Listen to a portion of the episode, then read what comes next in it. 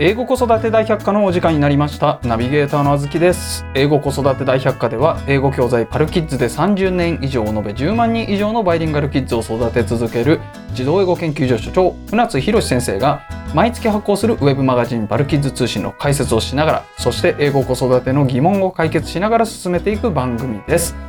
バイリンガル育児をしているママさんパパさんはもちろんこれから英語教育を始めようと思っているけれど何からやればよいのかどうやったら子供をバイリンガルに育てられるのかお悩みの方にお聞きいただきたい番組となっております。本コンテンツはポッドキャストで毎週木曜日に配信をしております。Apple Podcast、Google、ヒマラヤ、Amazon Music、Spotify 児童英語研究所公式サイトからお聞きいただけます。またパルキッズ通信は児童英語研究所のウェブサイトパルキッズ .co.jp からご覧いただけますのでぜひご一読くださいご意見ご感想はメールアドレス podcast podcast アットマークパルキズ .co.jp までお寄せください。ということで今回も先生どうぞよろしくお願いします、お願いいたします。はい、先生今回もですね、はい。えーリスナーの方からお便りをいただいております。ありがとうございます。ありがとうございます。では早速、えーお悩みの方を読んでいきたいと思います、えーみーこさんという方ですね。皆さん。はい。はい。船津先生、あずきさん、いつもありがとうございます。毎週欠かさず楽しみに聞かせていただいております。ありがとうございます。子供の教育方針で迷いがあるのでお便りをさせていただきました。質問を一言で言うと、小さいうちから勉強させないと本当にダメなんでしょうか、うんです。今、娘は5歳の年長です。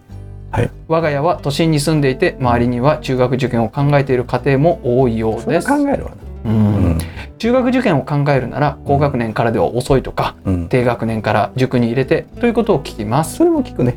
はい、うんはい。娘の通う保育園の、うんえーお子さんの67割は公文に通っていてうん。ママさんたちからは公文の宿題をさせるために子供を叱ってしまうとか夜11時までプリントをやっているなんて話も聞きます。娘にはいい教育を受けさせてあげたいうん。とはもちろん思います。うん。中学受験も娘がしたいと思うようになるならさせてあげてもいいかなと思っています。早慶東大に行ってくれたらな、うん。なんてことも頭に浮かんだりもします、けれどうん。小さいうちから受験に備えて勉強ばかりさせるというのには違和感が強いです。うん私自身は看護師の仕事を20年以上していてこの仕事を選んでよかったなと心から思っています。うん。看護師でなくてももちろん良いのですが武器になる資格か何か一つ持てばその方が幸せなんじゃないか。子供を小さいうちから勉強づけにする必要なんてないのではないかというえー自分がいます。中学2年の終わり頃に仲の良い友達が塾通いをしていたので、うん。同じ塾に行かせてもらったら成績が伸びて偏差値70近くの公立高校に入りね。その後国公立大学の看護学部に進学しました。うん。同級生の何人かは医者になりました。ううんん親バカかもしれませんが、うん。今の娘を見ているとなんだか頭が良さそうですしかっこ笑い、いいんじゃない？しかも パルキッズで英語には困らないはずなのでうんなおさらそういう気持ちが強いです、うんはい。小さいうちから勉強をさせないと後からやっぱり困ったり後悔するのでしょうか、うん。来年娘が1年生になるので勉強に関してどのようなスタンスで娘に接してあげるのが良いのか本当に分からずに困っています。何かアドバイスがあればお願いしますということなんですけれども、うん。先生いかがでしょうか？これねはい。えっとまあまあいいろいろこう情報豊富な、えーお便りですけれどもそうですね。あの基本的にこれはねえーっとまあ親におけるプラン A プラン B の問題とはい。それとあと今の社会における受験のコモディティ化っていうこの問題ああ、うん。2つの問題があると。そうそう。こはい。れの、えー複合的なことで、うんその狭間で悩んでらっしゃるんじゃないかなと。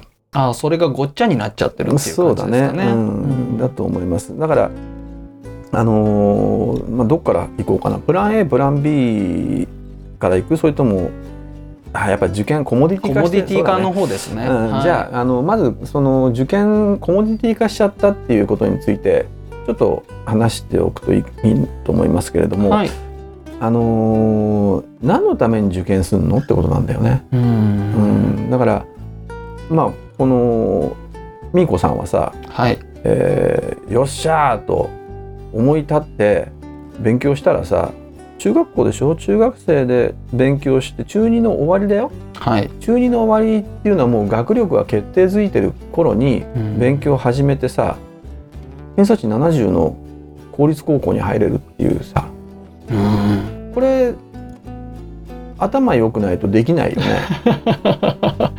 そうですね。なんかほらよくあるじゃんかそのなんだっけなんとかっていうなんとかギャルみたいなあやつ。ビリギャル。そうそう、はいはい。まあほほ本当頭いいさ県内道内随一の高校に通ってる子が一回偏差値30代をゲットしてそれで慶応入ったみたいなさ、はい。うん、なんかそそれとなんか似てる感じがするんだよね。ああ、うん。そのもともとできるわけですもんね。もともとできるのよ、できるから、まあ、勉強したら偏差値70取れるわけであって。はい。じゃなかったら取れないよ。しかも東京都内なのかな？どこで取ったのか分かんないけども、はい。えー結構厳しいかなと思います。だから、うん。えっとこの方は、えーまあそれができちゃってるということはさそれはまずすごいわけだよね。そうですね、うん、でもさその目標を得た時にそのなんていうの、えー進路が決まってきてここの高校に行こうとかここの何大学学部に行こうとかっていうのがあるから勉強するわけであってさ。はい。でそれが今さその中学受験っていうととりあえずみんなやってるんでうちもやろうみたいな。うーん。あのよ要するに偏差値偏重教育の流れなんだよこれ。うーん。うん、あのなんだろうな少しでも良い環境で少しでも良い高校少しでも良い大学。だから 大学名で流しで受けたりする人いるでしょ、はいはい。早稲田だったら何でもいいやみたいなさ、うん。就職活動みたいですね。そう就活もそうだよね。あの一部上場だったら何でもいいやみたいなさ、はいいやもう本当そんな学生たち見てるとさ君たちの生きる目標は何だと思っちゃうよね。うん。だからこの美子さんの場合にはその目標があったからスッといけたわけであって。そうですね。でただ一般的に今中学受験する人たちなんてのはあの目標がないのよ。はい。中学受験が目標になっちゃってるから。うん。それそういうのコモディティ化っつうんだよね。うん。で昔はだから本当に中学受験するなんていうのはやっぱこの大学に行かせたいから中学この中学に行かせなくちゃいけないという。はいでただそうじゃなくて、えー少しでも良い偏差値の中学校みたいなさことになっちゃってるから。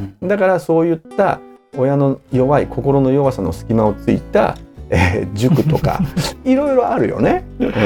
まあ、いろんな情報がねあその我々の時代よりも、うん。こう周りに溢れてますしやっぱり怖いの二極化じゃないですか。うんうん。うん、やっぱりこう中学受験しないと、うん。こう二極化の下の方の環境に置くっていう、まあ、特に東京だとそれがやっぱ怖いっていうのもあるんじゃないですかね。まあね東京の公立はねいまいち問題があるよね。うん、ちょっと特殊ですよね。東京はやっぱねあの本当二極化してるんでうん、その点地方は二極化してないからな、はい、うん、地方の方が安心なんだけどね、まあ、あのただいずれにしてもそのコモディティ化によっていろんなところがそのサービスを提供していて結局結果として何保育所に通ってる子どもの67割が公文に行ってて。ええ。公文ってさな何をするとこなの？いやあれ僕はだよ。あの七田をやってたことがあるわけよ。はい。で、はい。七田っていうのは英才教育じゃんか。はい。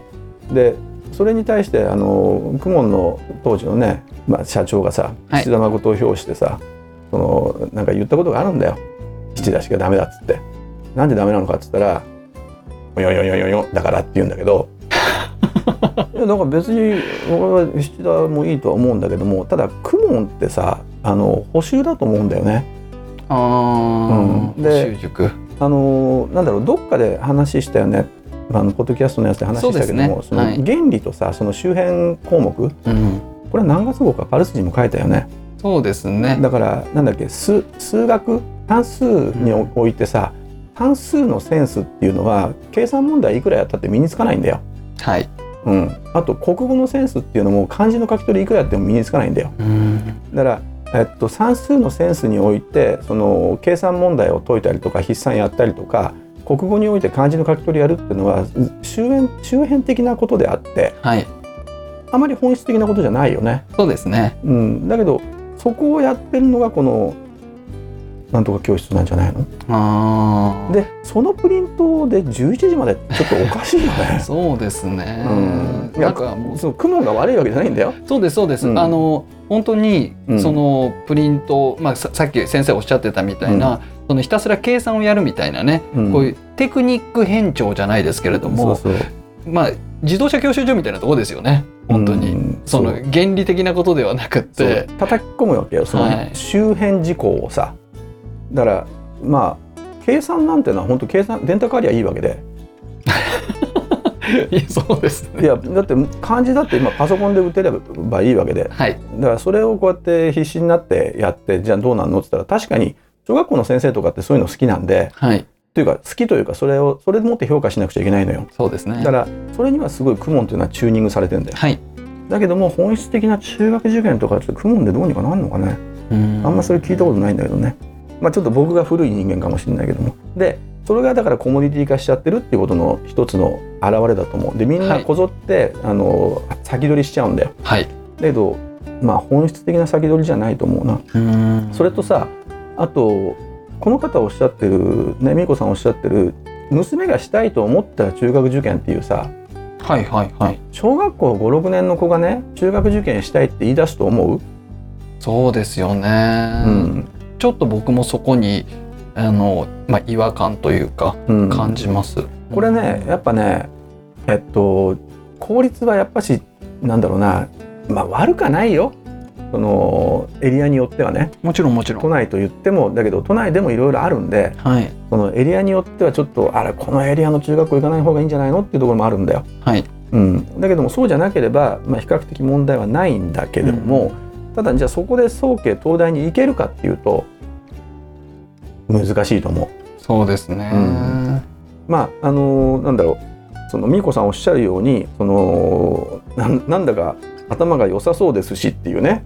お子さんに対してさ今のお嬢さんいね。いですね。そうだからなんか頭良さそうってことは頭良さいいんじゃないの？いいですいいです、でだけどもじゃあ彼女が本当にあの美子さん自身がそうだったように中学校でやる気になって70取れるのか偏差値70取れるのかって言ったら分かんないよこれ。そうですね。ひょっとすると美子さんは親からすごいこう優れた教育を受けていて、うん。まあ、僕が言ってるところの言語教育はい。優れた言語教育を受けていたのかもしれない。そうですね。ご自身は自覚ないけど。うん。それで理解力に優れているので何かこう本気でやろうと思った時にスッスッスッと物事が理解できるのかもしれない。はい。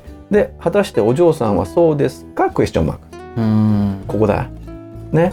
でそこをだからまあセーフティーネットっていうかさ安全を見るんだったらさはい。ちょっと勉強するとかっていうのはしておいた方がいいと思うけどただな繰り返し言うけどもそのなんだろう漢字の書き取りとか、えっと、筆算の練習とかっていうのは僕は勉強じゃないと思うんでね。はい。本質的なもんじゃないから。うん。だから何が重要かっつったらこの公式を教えたりとかっていうことじゃなくてさ、はい。原理を知るっていう話どっかでしたよね。そうですね。はい、うん。ポッドキャストでもしましたしあとパルキッズ通信でもうん、去年の4月号あたりであそうそこで書いてる、やってますね、あのあれだよね。ポッドキャストではほらあれでやったよね。ソクラテスとの奴隷のこの話？そうですそうです。そう、はい。あれってなんだっけな？あのー徳？徳だよね。あの人徳とかの徳っはい。ていうのは、これはだから学ぶものなのかもしくは人間本性なのかうん。っていうのがこうテーゼというかその疑問として提示されてんだけども、はい。それと同様にその物理現象っていうのも果たして学ぶものなのか、うん。その観察可能なのかはい。ちょっと考えればわかるのかつまり論理性論理性を持った思考ができる人であればはいだから物理っていうのは考えればこうなるねっていうのが分かるものなのかもしれない。ううんん、そのねあのプラトンの例のねあのやつでもそうだけどもやっぱ奴隷の少年がこう、答えを見つけるんだよね。うん正方形の面積倍にしたければどうするのっていうさ。だから最初はこの一辺を倍にすればいいそうすると 4, 4倍になっちゃうじゃん。はい。だから対角線をその一辺にすればいいっていう答えにたどり着くのよ。うん。何の数学的な素養もない子がね。ってはいことはさ考えりゃ分かるってことが多いんだよ世の中。うん。でしょ？でこの考えりゃ分かることが多いんだけども公式を教え込んだりとかするっていうのは考えりゃ分かるっていうその人間本来持ってる能力を使ってないよね。使ってないですね。うん。はい。だから僕はこれはねあの本質的なものじゃないと思う教育ではないと思うね。だからあの今学校では、まあ、公式とかやるけれども、まあ、そこはだからそうですねって聞いてやっとけばいいそうですんだけどね。それは仕方ないですもんね、うん。だけどご家庭ではやっぱし本質的に物事を考えさせる傘の教育、本質的な教育。そう。はい、まあ、傘って言うんだけども、ん。その何分い1分間とか3分間とか時間っていうのをさ体感して3分経ったら手挙げてみたいなさ、はい。ことでもいいしお湯が沸くのが何分かかるとかっつって、あうんーそう。あのあなたコップ1杯のお水って何 cc とかさ。はい。そういう傘の感覚だよね、うん。うん。プリントだから例えば10枚あるのに何分かかるのとか、うん。あ1時間あったらこんだけできるなとかっていうその物理的な感覚っていうのを身につけていく方が僕は重要だと思う。あー。うん。これって先生あの、知識のインプットっていうのはまた違うんですか、そこは違うね。それとは違う。どっちかというと原理の話になっちゃうと思あそうですか、この知識のインプットがう。あるからこそこう原理を導き出せるみたいなことはいやだからその奴隷の少年の話とすればさ、はい。数学の知識はなかったわけよ、ないです。はい、ないけれどもその答えを導き出せたわけよ。はい、でしょ？そうです。ってことはさこれってだから奴隷のせ少年が論理性を持っていたと思うんだよね何らかの。論理性。そう。言語と論理性っていうものを持っていた、はい、えーまあ、ギリシャ語で喋るかっていうことで、イエスって答えてたみたいなんだけどもだからそのそういった言語における論理性っていうものを身につけてる人であれば物理現象とか傘っていうのは理解できる、ああだからハージーキーみたいなことでさその何スピードと時間とそうそういうのを、あの公式で覚えなくても考えれば分かるんだよこんなことは。あーうん。ってことは、うん。その先生結局、うん。その言語力っていう、まあ、言語力を高めよう。で、うん。言語力を高めようなんですけれども、うん。やっぱり言語力って語彙力みたいなことなんですか、いや語彙ではないね。うん、語彙力のとこまでいかなくていいんじゃないかな。あいいんですか、うん、だからもちろんその最低限の物事を理解するための語彙は必要だよ。はいだけども別にじゃあ語彙力っていうとさなんかすごい難しい語知ってるとかってことになるじゃん。概念知ってるとか。だから、はいそうじゃなくても分かっちゃうっていうこの奴隷の少年の話があるわけよ。はいだからそうすると何かというとどっちかというと語彙も確かに大切だけども論理性の方なんじゃないのかな。あ、うんってことはやっぱりこう、お母さんとお子さんとの会話ですか？そこ重要だと思うね。ここがやっぱり一番の教育ソースですか、そこ重要だと思う。ん。う。だから、あの絵本読んだり、まあもちろんそうだけども、はい。あの会話をして掘り下げるみたいなね、ことはもちろんやってった方がいいと思う。で、はい。ここ今言ったようにその塾塾とかはい。プリントとかっていうので、その論理性が伸びるんであればいいんだけど、はい。そうじゃない取り組みをいくらやってもあまりその地頭の良さにはつながらないんだよね。はい。やっぱ地頭の良さっていうのは考えるってことだし、はい。物事の本質を直感的に理解させるっていうことなんだけども、はい。これをする教育はい。何らかの教育、だからさっきあずきさん言ったみたいにその、まあ、母と子の会話の中で論理性を育てるとかっうん。ていうのを心がければいいと思う。だからみーこさんの場合にはお子さんがそれだけの論理性はい。を持ってるのかはい。言語力を持ってるのかっていうのが重要だと思う。はい。それとあとここでさっきプラン A プラン B の話したけども、論理性を持ってある程度以上の地頭があればそしたらみーこさんみたいにやろうと思ったらスッといけるわけよ。いけます目標が見つかった時に、うん。だからそれはその目標に向かって何かをするっていうのはプラン A のじ生き方だと思うんだけどもただこのみーこさんのお子さんの場合にはまだ目標がないのかもしれない。そうですね。まあ、うん。まだ5歳ですしね、だよね。うん。でそうした時にじゃあ、えっと、目標が見つかるまでほっとけばいいのかはい。となるとそうじゃないと思うんだよ。ほうほうほうほう。そこはやっぱしあの、はい。ちゃんとプラン B として、はい。えーまあ最低東京大学とか に行けるぐらいのその頭の良さっていうのは身につけさせてあげた方がいいと思う。ああこのじ地頭がいいってことですか？そうそうそう。はい、で繰り返しになるけれどもその地頭の良さっていうのは、えーなんだろうな。繰り返しのプリントとかから得られるものではなくてはい。やはり論理性はい。だよね。あのーものをこの筋道を通して考えられる力、うんあの記憶って消えてっちゃうんで、はい。うん、だから記憶に頼るんじゃなくてその論理性にを持ってる子に育ててあげる。はい。でここができるといいんじゃないのかなと思うね。でその論理性を身につけるためには、うん。うん。あの先ほど先生おっしゃってた、うん。まあ、親子間のこの会話。そうだね。そこで深めていくっていうのだとか、うん。あと以前のお話で、うんやっぱり英語をやるっていうのもありましたよね。そうねあの、なんだ英語ができると理科できるって話だよね。そうですよね。うんはいだからそこはあの、まあ、パルキッズすでにやってらっしゃるんではい。そこは問題ないと思う。あとやっぱ読書とかっていうのもあるんですか？読書はまあもの読む対象によるじゃんか文学性が高いものだとそうするとそれっていうのはものよ文字を音に変換してそれをイメージするっていう能力なんで、情景を浮かべたりとか、はい。そうすると論理性とはあんま関係ないよね。はい。うん、だからどっちかっていうとそのごっこ遊び的なこととか。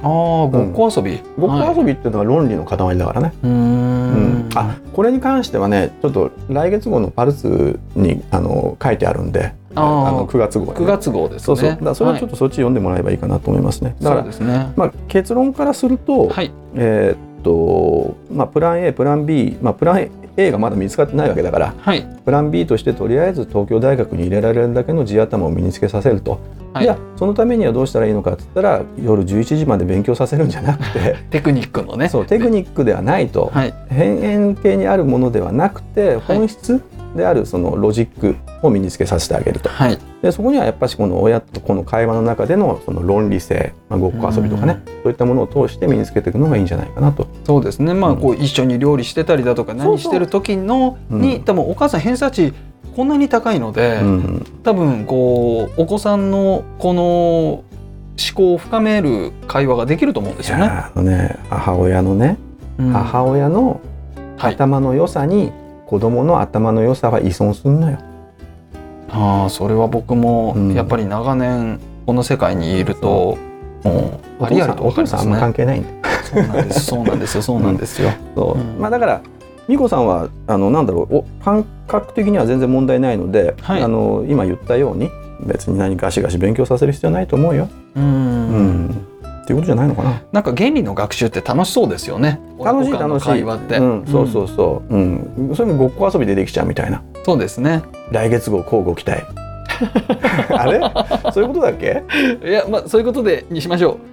英語子育て大百科はポッドキャストで毎週木曜日に配信をしていきます。Apple Podcast、Google、ヒマラヤ、Amazon Music、Spotify 自動英語研究所公式サイトからお聞きいただけます。ぜひサブスク登録をして毎回お聞きいただけますと幸いです。またパルキッズ通信は児童英語研究所のウェブサイト、えー、パルキッズ .co.jp からご覧いただけますのでぜひご一読ください。で今回のみーこさんの、えーご質問に対する答えとしてこれいいんじゃないかなっていうパルキッズ通信の記事があるんですけれどもそれが2021年今年の2月号理解力思考力表現力の高い子を育てる簡単な方法こちらぜひね、えーご参考にしていただければと思います。皆さんもね、えー読んでみてください、あ、そうか。はいはいななんですか？ごめんごめん。そういえば来月号って言ったけど、これリリースされる時にはもう今月になってんだよね。